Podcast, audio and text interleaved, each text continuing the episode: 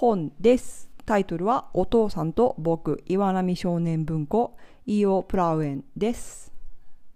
イラストレーター漫画家の和田忍です。このラジオでは私がやってよかったことをおすすめしています。今回は本をおすすめします。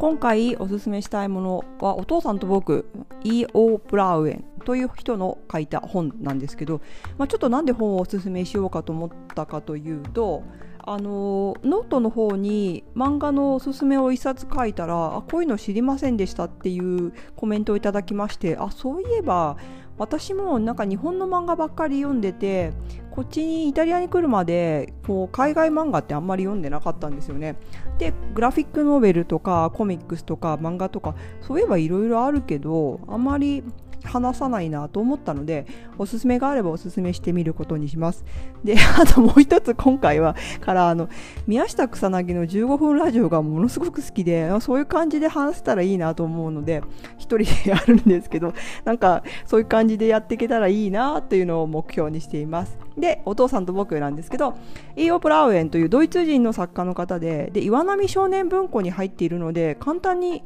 結構手に入りやすいと思います。で対象年齢小学34年生以上と34年以上ということなんですけどこの本ねセリフがないんですよ。あの基本的に1から66コマ多くても8コマぐらいの漫画で出てくる人はお父さんと僕とはあの髪の毛のない感じの中年のひげの生えたお腹の出た大きいお父さんと髪の毛ボサボサの男の子が、まあ、2人でドタバタするっていうだけの漫画なんですよね。でセリフもなくて他の登場人物も脇役というかまあ女の人であったりとかあとお手伝いさんというか召使いっていう感じでお城に入ったりするんでお城に入ってそういうところで働いてる人とかがいてまあ一つ例を挙げてみると4コマ漫画で1コマ目はお父さんと僕が美術館みたいなところに行きましたと。でそこに裸の像がありました。1で2でそれを見てお父さんがなんか帽子とスティックをかけてあげました。わあ子供喜ぶみたいな。で3個目でそのついでになんか帽子とスティックとジャケットに増やしましてで子供とお父さん2人でもうゲラゲラゲラゲラ笑ってるんですね。で4個目でお父さんがなんかズボンを脱いでズボンもつけようとしたところで他の観光客というかあの見に来た人が来て2人お父さんと僕びっくりみたいな。もう本当ねこの感じずっとこの感じです。